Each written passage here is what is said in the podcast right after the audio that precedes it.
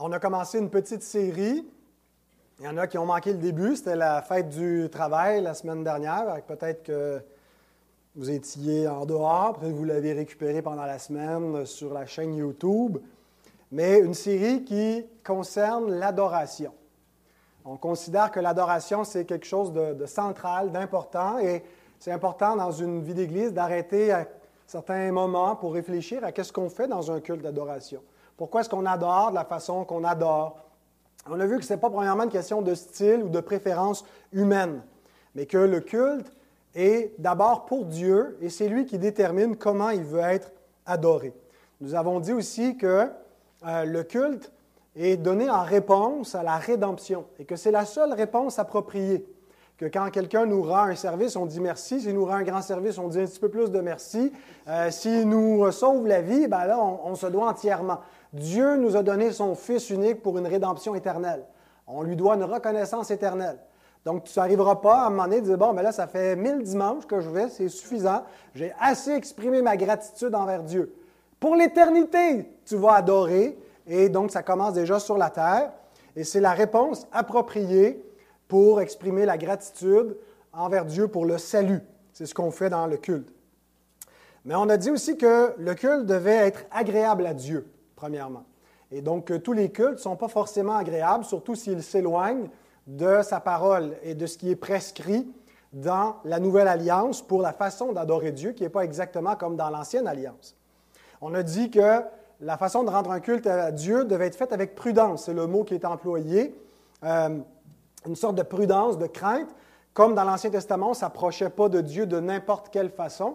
Ben, c'est le même Dieu qu'on adore dans le Nouveau Testament, et ça ne veut pas dire qu'on peut innover et faire les choses n'importe comment selon nos critères, mais on doit prendre des précautions. Et ce que ça veut dire, c'est suivre le mode d'emploi que Dieu nous donne, parce que Dieu est un feu dévorant. Et ça nous rappelle l'épisode de Nadab et Abihu qui ont amené un feu que Dieu n'avait pas commandé et ont été dévorés. Et que Dieu, à la fin, va éprouver l'œuvre de toutes les églises et l'œuvre de chacun et des adorateurs qui va révéler de quelle nature était leur adoration. Ils peuvent être sauvés tout en apportant du feu étranger. Ils vont être sauvés, mais comme au travers du feu. donc, c'est-à-dire que Dieu n'agréera pas euh, une offrande qui aurait été apportée ou une partie de l'offrande. Donc, il faut s'assurer que la façon qu'on édifie l'Église, qu'on utilise les bons matériaux. Ben, maintenant, comment on fait cela? C'est ce qu'on va commencer à voir aujourd'hui. Et on va se concentrer surtout sur ce qui est prescrit. Je ne vais pas m'enfarger dans euh, toute la liste des choses à ne pas faire, dire on ne devrait pas faire ci, on ne devrait pas faire ça, mais on va se concentrer de façon positive sur ce que Dieu nous commande, puisqu'il nous interdit ce qu'il ne nous commande pas. Alors, ce qui n'est pas prescrit est de facto interdit. C'est le principe régulateur, c'est la parole qui régule. Alors, si, ce qui nous commande de faire, on doit le faire et s'en tenir exclusivement à cela. Commençons par le commencement. Et peut-être que c'est tellement évident, la première chose à voir, qu'on ne s'y arrête pas toujours pour y réfléchir. Mais la première chose à faire pour adorer Dieu, ben, faut se rassembler, faut venir, il faut euh, se réunir pour l'adorer. Avez-vous déjà pensé à cela? Pourquoi est-ce qu'on se rassemble? Est-ce qu'on ne pourrait pas ne pas se rassembler, le faire chacun chez soi, individuellement ou en famille seulement? Est-ce que c'est nécessaire de se réunir avec d'autres croyants? Ce n'est pas une question de, nombre qui détermine euh, combien on doit être minimalement pour être une église. Jésus dit deux ou trois, mais euh, bon, c'est dans un contexte d'une église établie euh, où il y a, euh, ça peut être de petites églises, de grandes églises, mais est-ce que c'est nécessaire? Est-ce que c'est ce que Dieu prescrit? Ou c'est plutôt une tradition humaine, ça, le, rassemblement? Est-ce que c'est, ça ne fait pas l'affaire de le faire chez soi? Est-ce que c'est obligatoire? C'est bien si on y va, Dieu l'agrée, Dieu l'accepte, mais si on ne le fait pas, ben, ce n'est pas grave, c'est optionnel. Qui nous convoque? Est-ce que c'est Dieu lui-même qui nous convoque? Ou est-ce que ce sont euh, vos anciens ou la congrégation dans son ensemble qui convoque tous ses membres et tout le monde qui veut venir, c'est une convocation publique? Il existe toutes sortes de convocations. certaines euh, plus pressantes que d'autres. Cette semaine, a mon voisin qui est passé euh, chez moi pour me remettre une, lettre qui était en fait une convocation. Il a dit tous les, résidents qui sont autour du lac Morancy sont convoqués.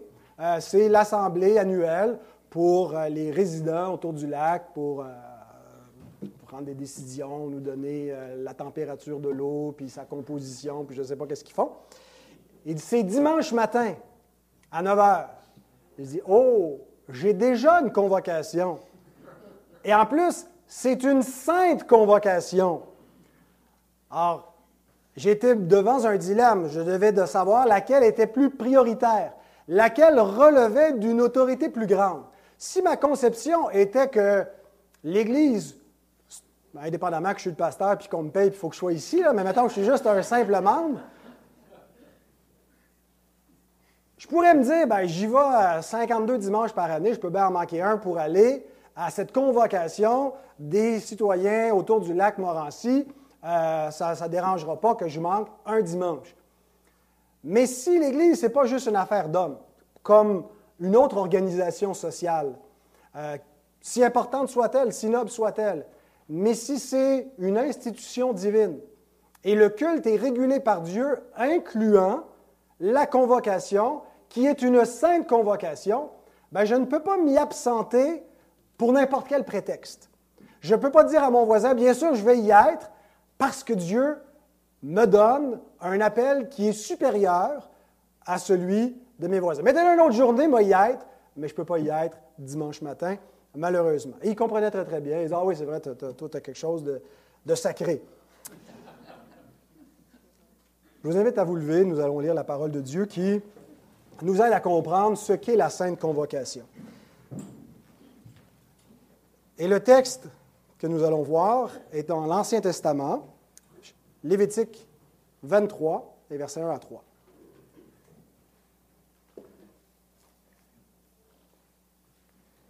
L'Éternel parla à Moïse et dit, Parle aux enfants d'Israël et tu leur diras, les fêtes de l'Éternel que vous publierez seront de saintes convocations. Voici quelles sont mes fêtes. Deux points.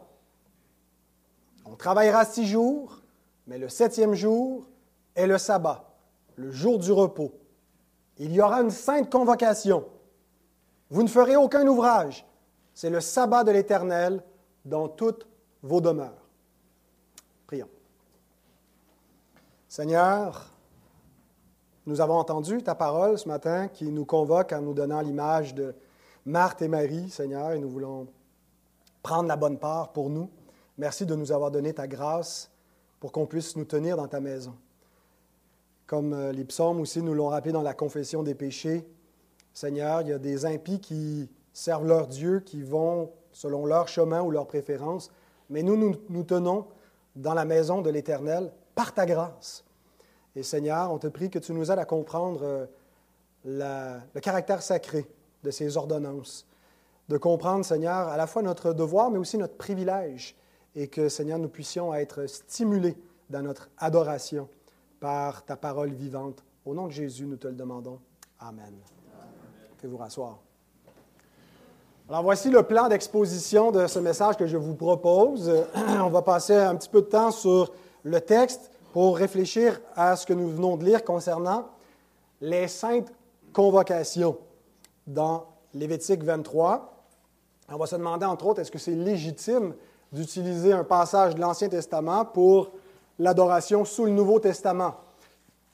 On vient de dire que euh, le culte de Nouvelle Alliance est régulé par la Nouvelle Alliance. Alors pourquoi est-ce qu'on prend l'Ancien Testament?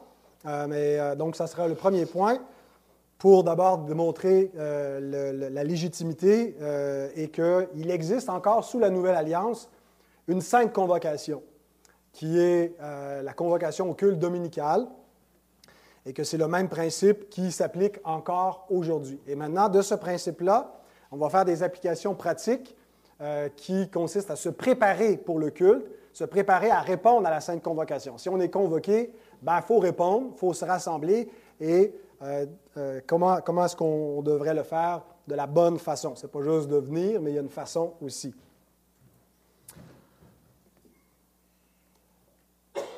Donc, la Sainte Convocation. Est-ce que c'est légitime d'utiliser un texte de l'Ancien Testament pour réguler l'adoration sur le Nouveau Testament?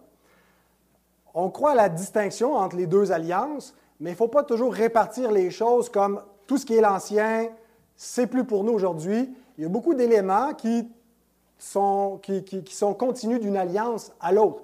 Mais il y a des éléments qui sont en discontinuité. Et l'Écriture nous donne des paramètres pour savoir faire le tri, mais il faut aussi parfois faire l'exercice d'interpréter, et ce n'est pas toujours simple. Mais si on compare l'adoration dans le contexte de l'Ancienne et de la Nouvelle Alliance, on remarque des différences. Dans l'Ancien Testament, on a un temple un lieu précis, on a un système sacrificiel et toute une façon d'approcher Dieu qui tourne autour de, euh, de ce sacerdoce lévitique qui est maintenant révolu. Pensons à cette scène où Jésus rencontre la Samaritaine et, euh, qui se, dans Jean 4. Et euh, lorsqu'elle réalise qu'il est un homme de Dieu, un prophète, elle lui pose une question. Elle dit, vous, vous dites qu'il faut adorer Jérusalem, il y a un temple qui est là, mais nous, nos pères ont adoré sur cette montagne, et en Samarie.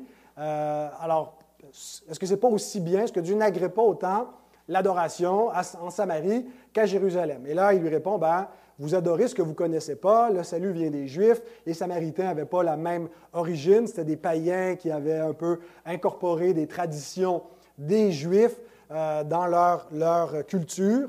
Euh, et Jésus donc corrige, mais il dit, l'heure vient, et c'est maintenant, où ce ne sera plus à Jérusalem ou cette montagne, mais qu'il va y avoir une grande révolution dans le domaine de l'adoration, où l'adoration ne sera plus régulée par l'ancienne alliance, mais parce que Jésus va accomplir la nouvelle alliance en son sang et que le temple va, être détruit, que le voile va être déchiré, et après ça, le temple détruit, euh, bien, on, va, être passé cette ère du temple, euh, et tout l'Épître aux Hébreux nous, nous montre qu'il y a, une, une, progression par rapport à l'adoration sous l'ancienne alliance, qu'on n'a plus besoin d'aller à Jérusalem, on n'a plus besoin des sacrifices d'animaux, qu'on passe par la médiation de Jésus, qu'on entre directement dans le Saint des Saints par le Saint-Esprit. Donc, c'est ce que Jésus dit. En esprit, en vérité, ce ne sont plus des ordonnances charnelles avec euh, du sang euh, physique d'animaux, mais que ça va passer dans le règne du Saint-Esprit, euh, en vérité, selon la, vérité de l'Évangile et pas seulement la préfiguration de l'Évangile dans l'Ancien Testament, mais dans la réalité euh, finale eschatologique en Jésus. Donc, il y a une discontinuité, mais il y a aussi d'importants éléments de continuité entre les deux alliances. Euh, entre autres, on adore le même Dieu. On n'est pas passé à adorer le Dieu d'Israël pour adorer un autre Dieu. Et le, le Dieu qu'on adore est aussi saint dans le Nouveau Testament que dans l'Ancien. C'est le Dieu hein, devant lequel les chérubins se voilent. C'est un Dieu donc qui est un feu dévorant et duquel on ne s'approche pas n'importe comment, mais avec précaution, en, en reconnaissant que autant dans l'Ancienne que dans la Nouvelle Alliance, c'est lui qui nous dit comment l'adorer. C'est sa parole qui régule l'adoration. Donc ça, c'est des éléments de continuité. Même si on n'adore pas euh, exactement dans les mêmes paramètres, il y a des éléments de continuité. Et un des éléments de continuité, c'est qu'autant dans l'Ancien que dans le Nouveau, il y a un sabbat. Et avec le sabbat vient la sainte convocation des adorateurs. Le sabbat n'est pas une ordonnance propre à l'Ancienne Alliance. Ce n'est pas une ordonnance qui appartient exclusivement au peuple juif, à Israël. Le sabbat est avant tout une ordonnance créationnelle, comme on voit dans Genèse 2, verset 3. Dieu a béni le septième jour, il l'a sanctifié. Il l'a mis à part. Ce verbe est important, il l'a sanctifié, parce qu'en ce jour, il se reposa de tout son œuvre qu'il avait créée en la faisant. Donc, il l'a sanctifié, il l'a déclaré saint, il a béni euh, ce jour. Et donc, c'est une ordonnance créationnelle qui fait de ce jour du sabbat une promesse de repos, une invitation, pas juste à Israël, mais dans le contexte de la création, donc à toute, créature, l'invitation à entrer dans le repos de Dieu. euh, un autre argument qui nous montre que le sabbat n'est pas seulement euh, une ordonnance juive de l'Ancienne Alliance, mais quelque chose qui est plus universel, en plus de l'ordonnance créationnelle, c'est qu'on le retrouve dans la loi morale. La loi morale, qui est résumée dans les dix commandements, a une portée qui va au-delà du peuple d'Israël. Tu n'auras pas d'autre Dieu devant ma face. C'est vrai pour le peuple juif, mais c'est vrai pour tout homme. Si quelqu'un se fait un autre Dieu, il commet une idolâtrie.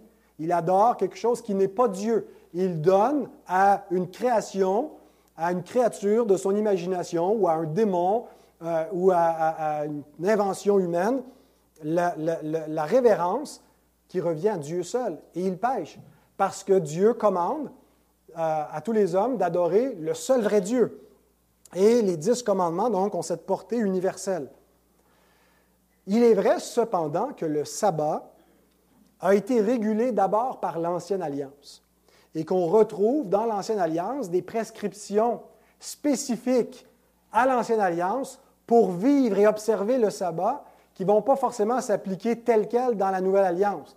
Entre autres, il y a un changement de jour. C'est quand même assez significatif. Et ce changement de jour euh, nous, euh, est, très important à comprendre. Pourquoi est-ce qu'il y a un changement de jour? Parce que sous l'Ancienne Alliance, c'est un sabbat qui est régulé par la loi. Et la loi, donc, elle n'est pas la grâce. La loi n'est pas l'Évangile. La loi dit fais ceci et tu vivras. Alors, un sabbat qui est régulé par la loi dit travaille et ensuite tu vas te reposer. Mais le sabbat qui est régulé par la grâce, Christ a fait le travail. Christ a accompli la loi, parce que c'est ce qu'il est venu faire. Dieu n'a pas envoyé son Fils dans le monde pour qu'il abolisse la loi, mais pour qu'il accomplisse la loi.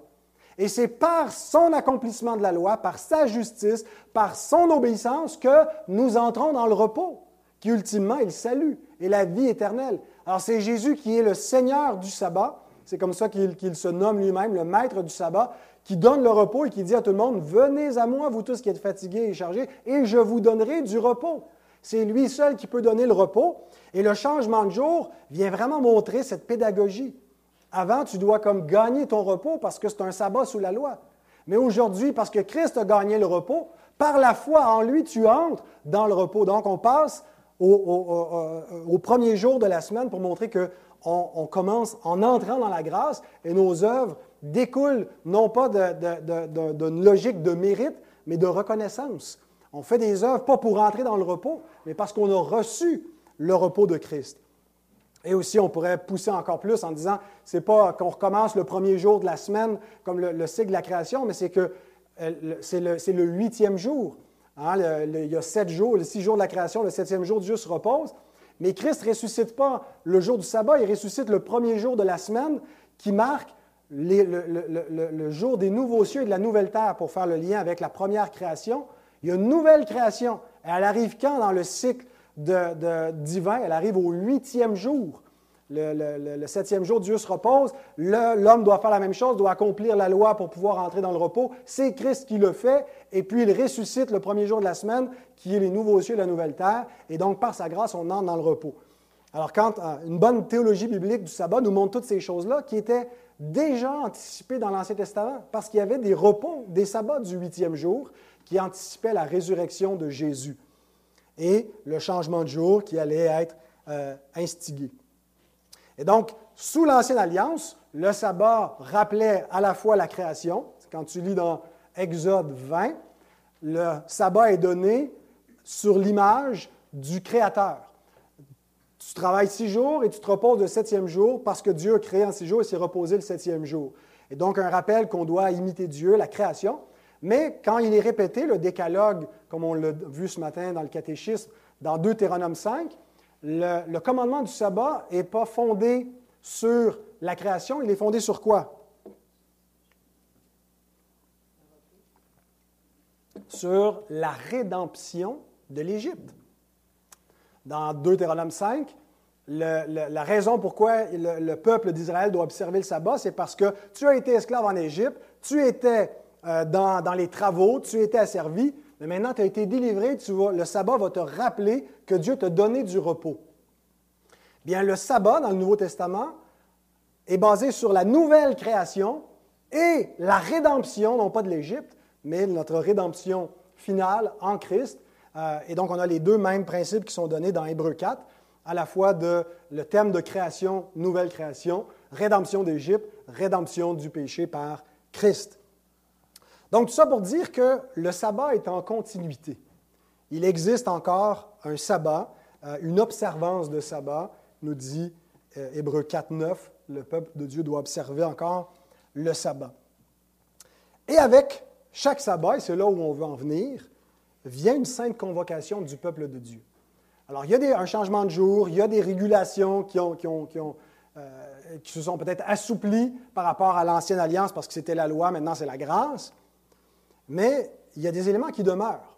Entre autres, ben, que c'est Dieu qui régule le temps et que Dieu euh, nous donne six jours qui sont à nous pour faire tout notre travail, mais il se garde un jour qu'on lui consacre. Et avec ce jour, la façon primordiale de lui consacrer, c'est la sainte convocation. Et là, on arrive dans Lévitique 23, euh, et j'utilise ce texte-là sur le, même principe, même si tout ce qu'on retrouve dans ce texte-là ne sont pas des fêtes qu'on continue d'observer. Euh, Lévitique 23, qu'est-ce qu'on a? On a le, la Pâque, on a la Pentecôte, le Yom Kippour et plusieurs fêtes qui sont des saintes convocations. Le chapitre 23 nous dit à chacune de ces fêtes, la trompette va sonner et le peuple va se rassembler. Quelle est la première des fêtes qui est mentionnée dans ce chapitre-là pour le peuple de Dieu? Le sabbat. C'est la première fête qui est mentionnée. Relisons le verset 3. Voici quelles sont mes fêtes. On travaillera six jours, mais le septième jour est le sabbat, le jour du repos, il y aura une sainte convocation. Donc, nous ne croyons pas que le sabbat est identique dans les deux alliances, mais nous croyons que dans les deux alliances, il y a le sabbat, qui est une ordonnance créationnelle donnée pour tous les hommes, qui est même dans le décalogue, dans les dix commandements de Dieu, qui est une loi universelle qu'on doit observer. Il y a un changement de jour qui s'explique par la venue du maître du sabbat, qui a accompli le repos, qui est ressuscité le premier jour de la semaine. Ce n'est pas le même sabbat, mais il y a des principes qui s'appliquent, et comme c'était le cas dans l'Ancienne Alliance où chaque sabbat, chaque semaine, il y avait une sainte convocation. Ils ne venaient pas tous à Jérusalem, ils pouvaient venir en synagogue, dans leurs lieux respectifs. Euh, une fois l'an, ils montaient à Jérusalem. Il y avait des sabbats plus importants que d'autres dans le calendrier d'Israël. Mais donc, pour nous, dans le Nouveau Testament, il y a une seule fête religieuse qui est prescrite. On peut observer Pâques, mais euh, on n'a pas le Nouveau Testament qui nous, qui nous montre que les, chrétiens ont fait une observance particulière à part ou la naissance de Jésus à Noël. Je ne pense pas que c'est une transgression du principe régulateur de fêter Noël, euh, mais il n'y a pas non plus une, prescription, il n'y a pas d'autre fête. La seule fête religieuse qui subsiste dans le Nouveau Testament, c'est le sabbat, qui vient avec une sainte convocation. Il y a donc une continuité. On le voit d'abord parce qu'on observe, en lisant le Nouveau Testament, qu'il y avait un rassemblement hebdomadaire. Dès le jour de la résurrection et pour tous les dimanches subséquents, les disciples se rassemblent. Ils ne se rassemblent pas exclusivement le dimanche, mais au début, c'est tous les jours, mais éventuellement, ça va devenir le premier jour qui va marquer le jour de rassemblement de l'Église. Acte 20, verset 7. Euh, ils sont réunis le premier jour de la semaine pour rompre le pain. Donc, quand est-ce que l'Église prend le repas du Seigneur? Premier jour de la semaine. 1 euh, Corinthiens 16, 2, Paul dit que chacun de vous, le premier jour de la semaine, mette à part chez lui l'offrande qu'il veut donner dans la collecte. Donc, tu prépares d'avance avant de venir ton offrande que tu veux apporter au Seigneur quand? Le premier jour de la semaine. L'apôtre Jean, lorsqu'il reçoit la révélation euh, de l'Apocalypse, nous dit où il se trouve, dans l'île de Patmos. Et il nous dit quel jour c'était? C'était le jour du Seigneur. Donc l'expression jour du Seigneur qui a été euh, translittérée dimanche, hein, de la, dies, domingo, euh, du, latin, de toutes les, langues qui sont incorporées. Mais le mot dimanche, l'étymologie veut dire jour, dies, du Seigneur, domingo. Et, donc, le jour du Seigneur, c'est une expression qui est biblique. Ce n'est pas les hommes, ce n'est pas euh, la tradition chrétienne qui l'a inventée. Elle est dans la révélation biblique. Jean nous dit que c'était ce jour-là, qui, croit, qui correspond au premier jour de la semaine. On ne le retrouve pas 50 fois dans l'Écriture, on le retrouve une seule fois, comme on retrouve une seule fois l'expression repas du Seigneur. on sait que ce n'est pas un repas comme les autres. C'est une ordonnance du Seigneur qui sert à être en communion avec lui. Donc, jour du Seigneur, ce n'est pas un jour comme les autres. C'est le jour du Seigneur qui est la continuité du sabbat, qui nous met en communion avec celui qui est le maître du sabbat, celui qui donne le repos à nos âmes et qui nous convoque, parce que nous sommes commandés de nous rassembler en continuité avec la sainte convocation. Par exemple, Hébreu 4.9 nous dit, c'est pourquoi il y a encore une observance de sabbat pour le peuple de Dieu. Là, je n'ai jamais lu ça. C'est parce que c'est mal traduit par second. Euh, mais la, traduction la plus fidèle et la plus exacte de Hébreu 4.9, c'est celle-ci. Il y a encore un sabbatismos, où il reste un sabbatismos, c'est littéralement ce qui est dit, et le mot sabbatismos veut dire observance de sabbat. Donc, il y a encore, où il reste, une observance de sabbat pour le peuple de Dieu. Et le verset qui suit nous dit pourquoi il y a encore une observance de sabbat, Hébreu 4.10, parce que Christ est entré dans son repos, comme Dieu était rentré dans son repos, il se repose de ses œuvres et c'est ce que nous faisons. C'est un jour qui est consacré à l'œuvre de rédemption pour prêcher l'évangile de Jésus, le repos de nos œuvres, la vie éternelle, le pardon de Dieu, le jubilé et, et le sabbat éternel à venir qui est devant nous, où on prêche l'espérance de la résurrection finale qui est le sabbat eschatologique. Donc, le peuple de Dieu observe encore un sabbat. Et dans la même épître, il est dit, n'abandonnons pas notre rassemblement. Non, non, non, c'est n'abandonnons pas notre assemblée. C'est une interprétation, notre assemblée, qui est tout à fait juste, mais littéralement, c'est n'abandonnons pas le rassemblement de nous-mêmes. Donc, l'Église, étymologiquement, le mot Église veut dire assemblée, ecclésia, appelé hors pour se réunir. L'Église est un rassemblement.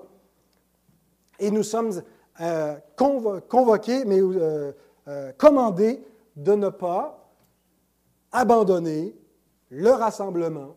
Il reste encore une observance de sabbat pour le peuple de Dieu. C'est une ordonnance créationnelle, c'est un commandement moral dans le décalogue, euh, et on a toute une théologie biblique qui nous montre pourquoi est-ce qu'on fait cela.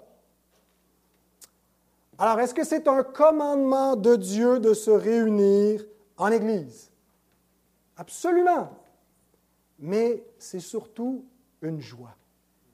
J'espère que ce n'est pas seulement le sens du devoir, de l'obligation qui fait que vous observez ce commandement-là. Est-ce que c'est un commandement de Dieu de ne pas avoir d'autres dieux devant sa face?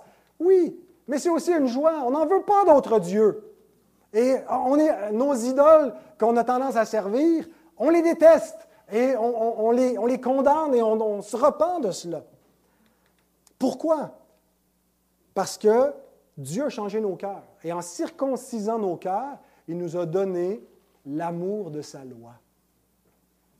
De sorte que Jean dit, 1 Jean 5, 2 à 3, nous connaissons que nous aimons les enfants de Dieu lorsque nous aimons Dieu et que nous pratiquons ses commandements. Car l'amour de Dieu consiste à garder ses commandements, et ses commandements ne sont pas pénibles. Si le le, sabbat est pénible pour ceux qui n'aiment pas Dieu. Pour ceux qui ne veulent pas six jours sur sept à eux, mais qui veulent sept jours sur sept à eux.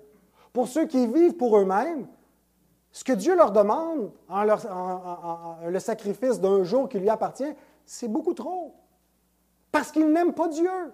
Et ils ne peuvent pas consentir à sacrifier un jour qui appartiendrait au Seigneur. Mais pour l'enfant de Dieu, il fait de ce jour ses délices, selon ce que le prophète dit, que euh, fait du sabbat tes délices, parce qu'il fait de Dieu ses délices. C'est un lieu de rencontre, un lieu de communion avec son Dieu. Je vais mettre un bémol sur ce que je viens de dire. Il arrive par moments qu'un enfant de Dieu passe par des saisons sèches où le sabbat et le rassemblement peut être pénible et difficile parce que ça devient difficile de voir d'autres gens et ça se peut que pendant un temps, ce ne soit pas la, motivation suprême d'aller à l'Église et de te faire rabattre les oreilles par le prédicateur qui te dit que tu dois être à l'Église pour être fidèle à Dieu et que tu y vas un peu plus par devoir que par un enthousiasme. Mais s'il n'y a jamais eu cette espèce d'élan de ton cœur, ce désir d'être avec le peuple de Dieu réuni, ben, je me questionne sur ton état spirituel. Parce que l'Écriture nous dit que l'amour de Dieu consiste à garder ses commandements et qu'il n'y a rien de pénible, et que le rassemblement fait partie des commandements de Dieu, et ça devrait être une joie pour nous de nous réunir. Regardez comment Lévitique 23 nous présente la chose. Voici quelles sont les fêtes. Pas les pénibles jours de deuil, les jours où vous allez porter le sac et la cendre et où vous allez vous auto-flageller. Non, les fêtes de l'Éternel. Aimes-tu ça aller à une fête? Est-ce que quand tu t'en vas à une fête, tu te mets une face d'enterrement ou est-ce que c'est une joie? Est-ce que c'est un bonheur? Encore une fois, il y a des moments où on n'a peut-être pas le cœur à la fête, mais on est quand même invité, puis il faut y aller, puis on se, parle à soi-même, puis on y va par, devoir, par nécessité. Mais ce n'est pas toujours cette euh, condition-là qui nous anime, parce que c'est une fête pour notre Dieu, et nous sommes dans la joie. Et ces fêtes-là étaient convoquées au son de la trompette. Si vous lisez le reste du chapitre, on voit dans, on sonne la trompette euh, parce qu'on ne pouvait pas envoyer des emails à l'époque pour rappeler ou des notifications. On n'avait pas non plus euh, tous des montres qui nous donnaient approximativement la, même heure. Hein. si on évaluait avec euh, l'ombre sur les degrés, si on ne vit pas dans, aux mêmes endroits, on n'aura peut-être pas exactement la même heure. Donc, pour convoquer le peuple, on va sonner la trompette. Et ça, c'est une des affaires que je suis complètement jaloux de Vincent le mieux à leur église. Eux autres, ils ont un clocher. J'aimerais tellement ça avoir un clocher. En plus, ils sonnent le dimanche matin, 15 minutes avant le culte. Guiling, guiling. Et là, ils avisent toute la, paroisse de Rouen-Noranda. Le culte commence. Hein, c'est comme les, musulmans qui ont leur minaret. En plus, c'est même pas beau à entendre, cette espèce de, bruit de, je ne sais pas quoi. Mais un beau clocher qui sonnerait, puis qu'on aviserait les, les, Jéromiens. Convocation, le Dieu trinitaire, le Dieu saint, votre Créateur va être adoré ici. les gens porteraient attention, il y, a des, il y, a des, gens qui se réunissent parce que c'est public, c'est un appel.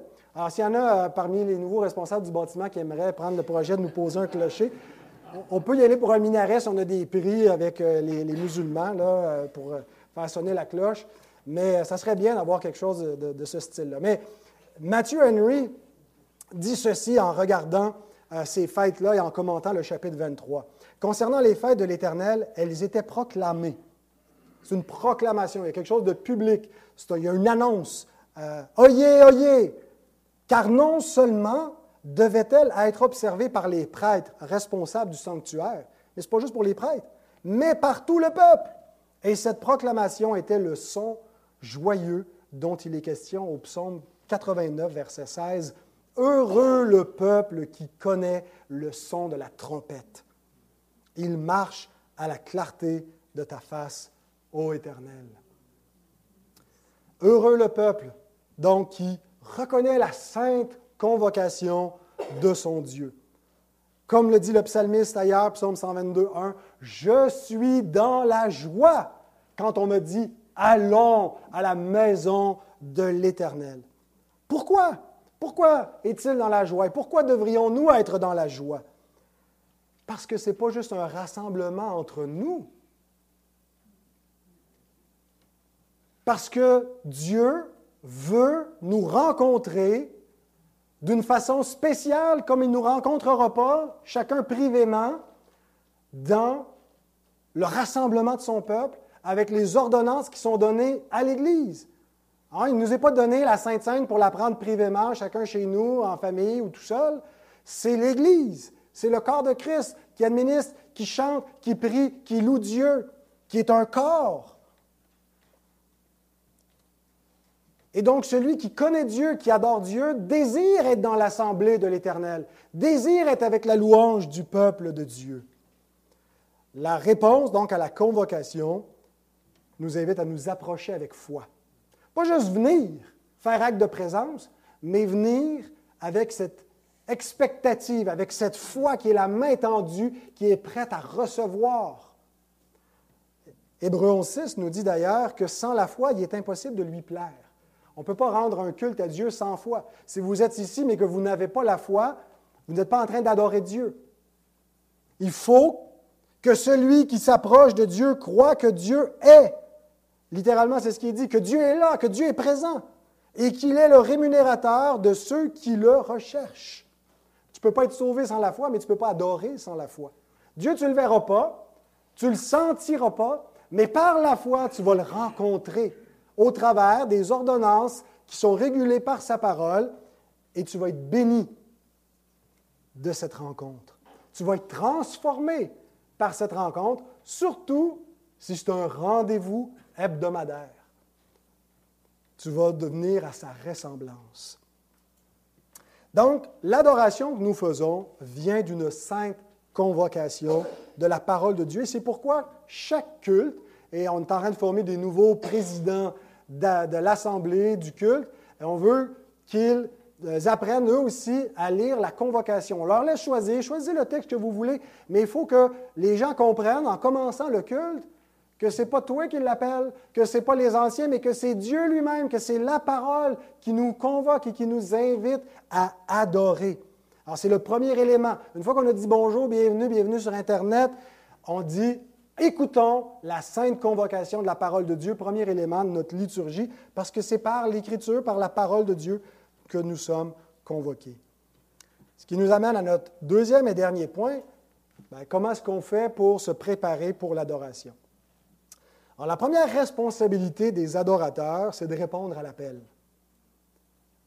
Dieu nous convoque, Dieu nous appelle sur une base régulière, c'est hebdomadaire, c'est chaque premier jour de la semaine. Il y a un appel de Dieu qui est révélé dans la parole de Dieu. Le Père recherche des adorateurs qui sont résolus à être présents à chaque fois qu'il va les convoquer. On n'a pas besoin de se demander, il nous convoque-tu encore cette semaine? Il va nous convoquer comme ça chaque semaine jusqu'à ce que Christ revienne. Ça risque d'être un dimanche d'ailleurs qu'il va revenir. Je ne sais pas, ce n'est pas une vraie prophétie. Comment on peut ne pas répondre si Dieu nous convoque? Maintenant, Peut-on s'abstenir de venir au culte? On peut constater qu'il y a un gros taux d'absentéisme euh, qui existe dans les églises de façon générale, dans les églises évangéliques. Je ne vise pas notre église euh, plus particulièrement qu'une autre. Euh, je pense qu'en partie, il y a un élément d'ignorance, c'est-à-dire que beaucoup ne réfléchissent pas à pourquoi on vient, et on pense que ben, on vient parce que ça nous fait du bien, puis à un moment donné, ça ne nous fait plus du bien, ben, on ne vient plus, puis ce n'est pas grave, puis Dieu correct avec ça, puis il veut nous faire du bien d'une autre façon. on pourrait rester chez nous, écouter un bon film chrétien, puis on va rencontrer Dieu de cette façon-là. Alors, beaucoup ignorent qu'ils sont convoqués par la parole de Dieu. Mais je pense aussi qu'il y a une grande part de négligence.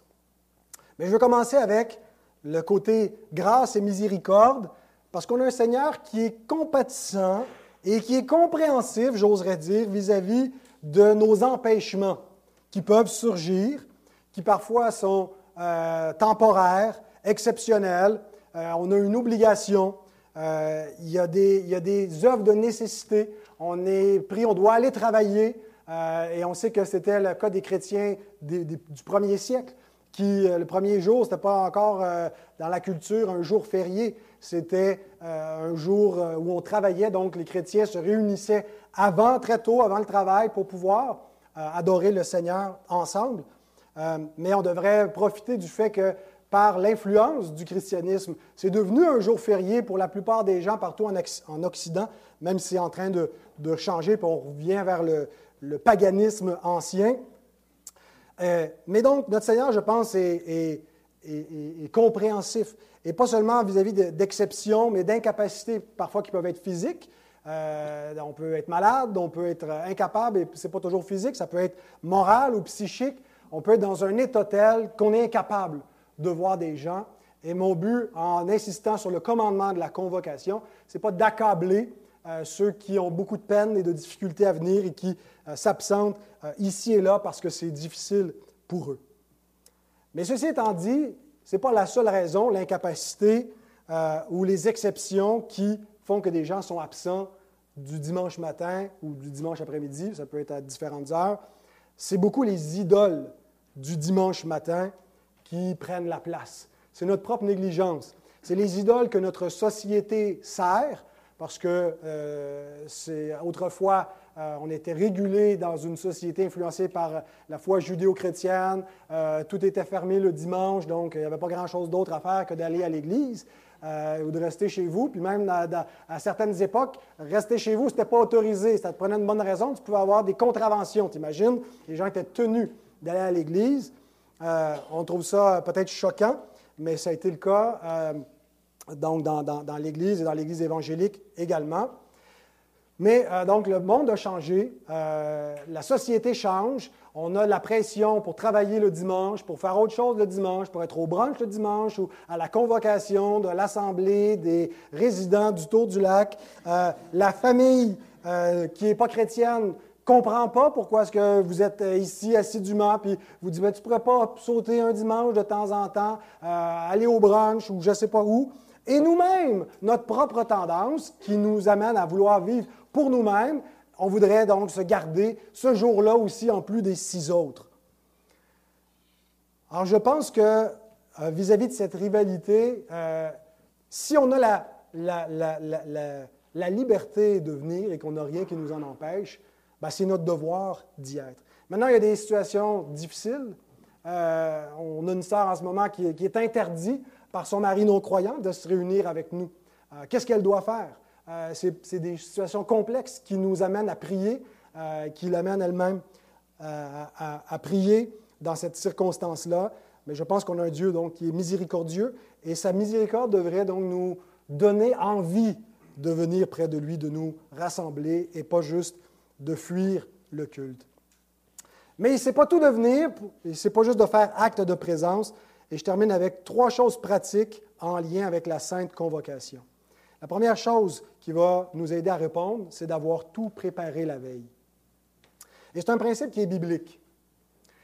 Euh, on le voit quand Dieu donne le, commandement du sabbat dans Acte, Acte, pardon, Exode 16. Il euh, euh, instruit le peuple à ramasser la manne tous les jours.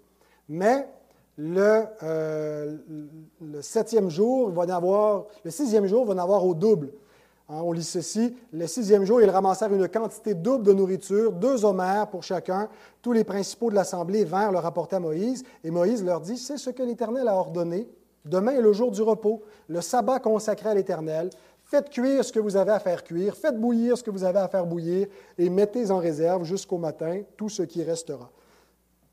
Certains le prennent très, très littéralement en disant qu'un chrétien ne doit pas se préparer la nourriture le dimanche.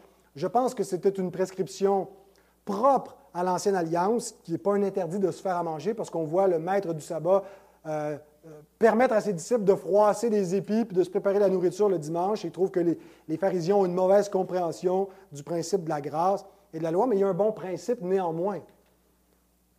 Que si on, prépare la veille, on va profiter davantage du jour du repos parce qu'on a besoin de ce jour-là. Dieu, l'homme n'a pas été fait pour le sabbat, mais le sabbat a été fait pour l'homme, pour notre bien. Et Dieu veut nous bénir. Dieu a une bénédiction dans ce jour de repos. Euh, et donc, euh, en préparant la veille, vous allez goûter davantage. Hein, il arrive parfois que j'oublie de finaliser certains éléments de ma préparation je reçois un appel ou un texto de Benoît à 8h30 qui me dit Hey, as-tu mis euh, les slides pour le. Là, j'ai oublié de faire ça. Et, où je comptais sur le dimanche matin pour le faire. Oui, oui, oui, je m'en occupe. Je savais, j'avais du temps en me disant Je vais me lever plus tôt. Et chaque fois que j'ai mal préparé la veille, ça vient un petit peu altérer et gâcher ma quiétude dominicale. Parce que souvent, et quand, on est arrivé, j'arrive ici, puis qu'il y a des choses qui ne marchent pas, puis là, ça va bien maintenant, on a délégué ça à Martin, mais avant, tout ça me retombait dessus. Et quand je n'avais pas pris la peine la veille de m'assurer que tout fonctionnait au niveau de la technique et qu'il y avait un problème technique le dimanche matin, disons que j'étais moins concentré sur le Seigneur et l'adoration, mais préoccupé et stressé par les choses qui ne fonctionnaient pas. Alors, je ne sais pas si c'est votre cas des fois, euh, euh, vous, prenez l'habitude de préparer euh, votre jour du Seigneur ou si on fait un peu tout à la dernière minute. Mais quand on, se prépare, imaginez quand vous avez un rendez-vous important le lendemain. Qu'est-ce que vous faites la veille? Ben, vous vous préparez à ce rendez-vous-là. Si c'est tôt le matin, hein, vous allez aller vous coucher plus tôt, vous n'allez pas vous coucher à minuit, à 1 heure du matin. Euh, vous allez vous assurer, si vous aviez des choses importantes à finir, vous allez euh, les avoir prévues d'avance pour ne pas être pris à la dernière minute. Vous allez même peut-être, avant d'aller au lit, choisir les vêtements que vous allez porter pour ne pas passer euh, trop de temps devant le garde-robe à ne pas savoir mettre, à essayer quelque chose. Oh non, ça ne fait pas. Puis là, tu vas commencer à être en retard à ton rendez-vous. Ah, si on le fait pour des choses qui sont importantes, certes, mais qui ne sont pas plus sacrées et saintes que Dieu, on devrait certainement veiller sur ces choses-là qui peuvent paraître des détails, mais qui vont faire toute la différence sur comment on va vivre le jour du repos. En ayant prévu la veille, en s'étant couché à une heure raisonnable, en ayant mangé de façon raisonnable pour ne pas être indisposé. Ça m'est déjà arrivé, même ici, d'avoir de la peine, la difficulté à prêcher euh, à cause de ce que j'ai mangé ou bu la veille. Euh, d'avoir choisi nos vêtements, euh, d'avoir préparé nos enfants. Si vous avez des enfants, vous savez ce que c'est le dimanche matin. Alors d'avoir tout prévu, d'avoir fait le plein pour ne pas être pris qu'une panne sèche ou d'être obligé en chemin d'aller faire le plein parce que vous ne pouvez pas vous rendre, et ainsi de suite. Et là, vous n'allez pas juste être dans une course affolée pour goûter le repos, euh, et ça va vous permettre d'appliquer le deuxième point pratique, qui est d'arriver avant le début du culte.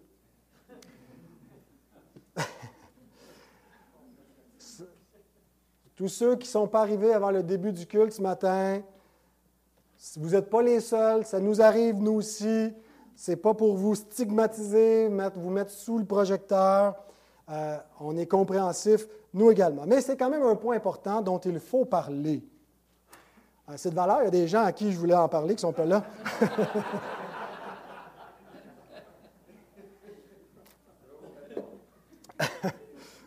On leur demandera d'écouter le sermon en rediffusion. Alors, d'abord, je me confesse, je suis moi-même assez souvent en retard. Oui, j'évalue mal mon temps et surtout, je déteste attendre. je ne peux pas arriver d'avance parce que sinon, ça veut dire qu'il va y avoir un laps de temps où j'attends. J'aime mieux que toi t'attendes après moi que moi j'attende après toi. Ma femme me le reprochait encore hier et je ne peux pas le nier. Elle a raison. Je manque de respect. J'estime plus mon temps que le tien. Je m'en confesse.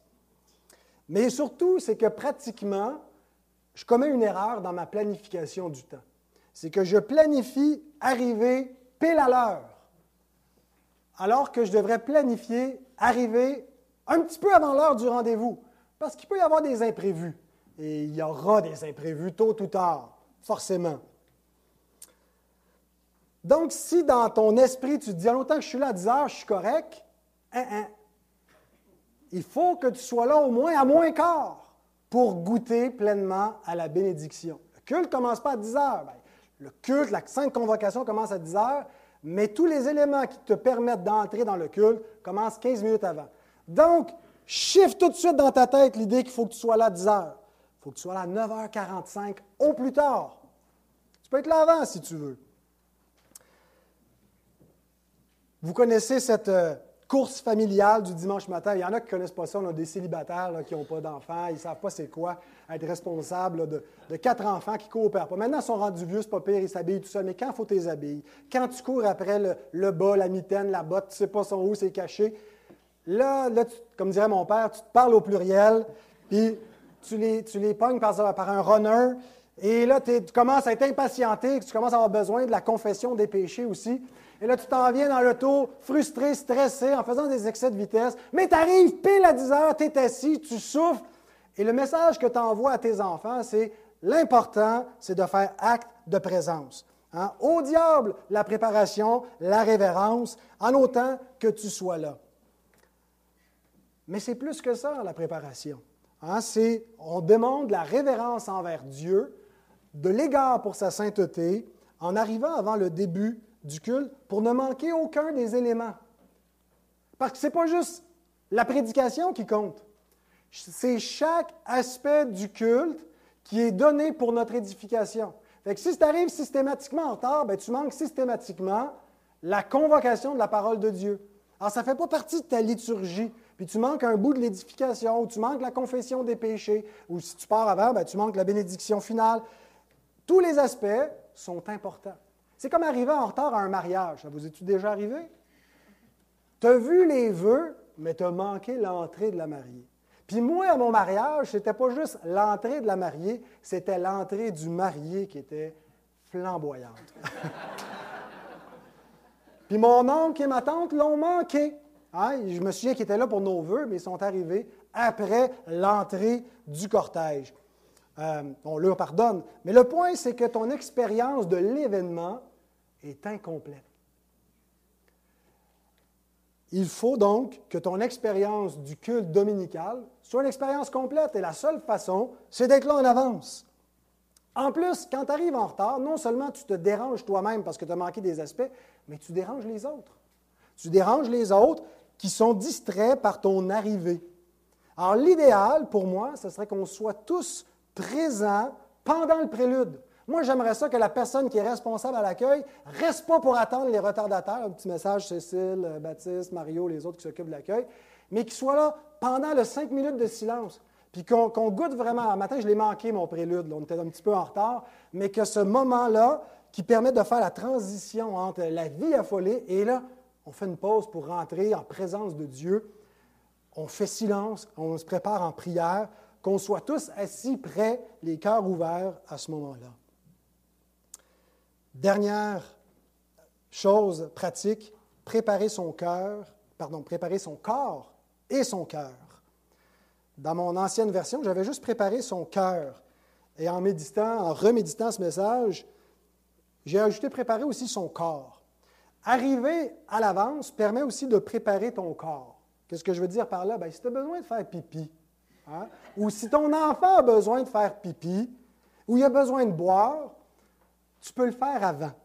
Parce que si tu le fais pendant, ça va être distrayant. Hein? Les entrées, sorties, c'est un petit peu dérangeant, surtout qu'on a une salle qui est bruyante, on a un plancher qui est bruyant, on a une porte qui est bruyante, peut être en plein milieu de la salle. On ne peut pas le faire discrètement par en arrière.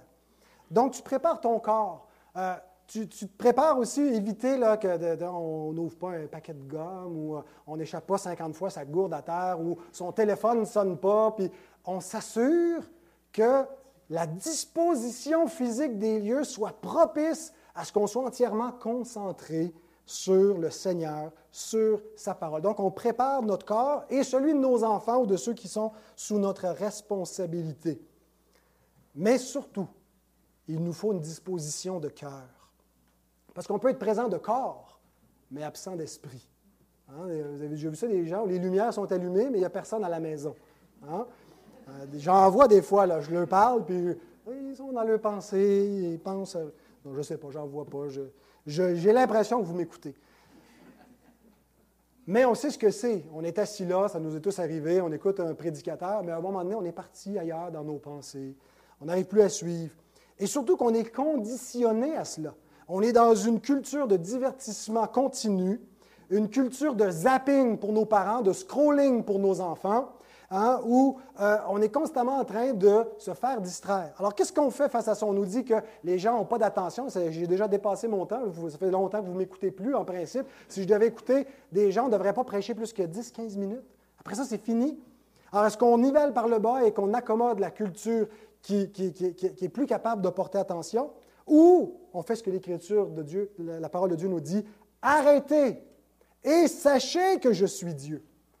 Arrêtez tous ces bruits, arrêtez toutes ces distractions, arrêtez, le monde arrête de tourner et reconnaissez que je suis Dieu, que Dieu est digne d'adoration.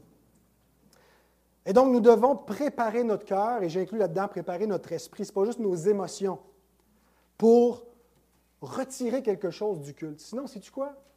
Si tu retires jamais rien ou très peu du culte parce que tu es mal préparé et tu es toujours distrait, après des années, tu vas te demander qu'est-ce que tu fais ici. Tu vas dire, je viens perdre mon temps, je perds un avant-midi pour moi par semaine, et tu n'auras plus aucun plaisir à la vie d'Église et au culte dominical. Le prédicateur doit se préparer, mais il a beau faire toute la préparation au monde, ça va être sans effet sur toi si tu n'es pas aussi préparé à la recevoir. Alors, comment est-ce que tu vas préparer ton cœur? D'abord, applique les deux premières étapes que je t'ai données de tout préparer, la, préparation matérielle la veille, arrive avant le début du culte, utilise l'intercession. Chaque semaine, vous avez peut-être remarqué dans la liste de prières que je vous envoie, on prie pour le culte. On prie pour le culte et c'est une façon de préparer le culte, de prier pour ceux qui vont le faire, mais on prie aussi pour soi-même. On prie pour que Dieu nous donne la bonne disposition. Parce qu'il n'y a pas de substitut pour le culte. Si à un moment donné, là, ça ne marche pas, si ça ne va pas dans, ta vie d'Église, dans ton culte, tu n'en retires plus rien, il n'y a pas de solution, tu ne peux pas t'en passer. Donc, prie pour que ça change, pour que ça aille, pour que tu reçoives, parce que c'est nécessaire. Donc, l'intercession. Deuxièmement, une anticipation joyeuse. Tu dois venir ici avec un appétit spirituel en faisant du sabbat et délices, Ésaïe 58. Pas venir en, d'orculon, mais en entretenant ton cœur en disant Si je n'ai pas de joie, Seigneur, donne-moi-en. Et donne-moi faim et soif de ta parole, donc avec une anticipation. Une préparation intérieure. Pourquoi est-ce qu'on vous envoie trois, quatre jours d'avance le texte, les notes, les points du message, un résumé, des questions de réflexion pour t'aider à te préparer intérieurement? Alors, si tu lis rien de tout ça, ben, il te manque un petit bout à ta préparation. Ça ne veut pas dire que tu retireras rien, mais tu vas en retirer plus. Tu vas être davantage béni si tu prends tous les éléments qu'on te donne pour te préparer intérieurement. Et finalement, utilise le prélude. C'est encore arrivé avant, mais le prélude, c'est la transition entre le profane et la présence de Dieu. Hein, entre les parvis extérieurs et le lieu très saint, il y a, comme un entre-deux qui est le lieu saint. Hein, où on se prépare à entrer. On est déjà dans un mode, là, on n'est plus là dans, le profane de, l'extérieur, mais on n'est pas encore dans le lieu très saint. Alors, voyez un petit peu le prélude au culte de cette façon-là, comme j'entre dans le lieu saint avant d'entrer dans le lieu très saint. Je mets mon focus à la bonne place. Je me prépare dans la prière intérieurement. Imaginez la puissance de nos cultes si nous nous préparions tous de cette façon-là. Imaginez nos dimanches qui vont ressembler à un ciel sur terre parce que c'est déjà ce que c'est. C'est un avant-goût de l'éternité en étant encore dans la temporalité. Et la seule raison pourquoi est-ce qu'on doit prendre ça au sérieux et s'y investir autant, ce n'est pas avec un zèle pharisien ou parce qu'on a une église qui nous watch, puis que si on ne vient pas, ils vont nous appeler, ou qui vont nous faire des remontrances si on est trop en retard ou si on sort trop pour aller aux toilettes ou faire du bruit. C'est parce que Dieu nous convoque. C'est parce que Dieu est saint. C'est parce que Dieu est digne. Et donc, c'est lui, c'est sa sainte convocation qui est la raison de toute cette préparation pour l'adoration. Alors, merci d'avoir été attentif euh, aussi longuement. Et nous allons maintenant répondre à la parole de Dieu par des chants et des prières. J'invite euh, mon frère Daniel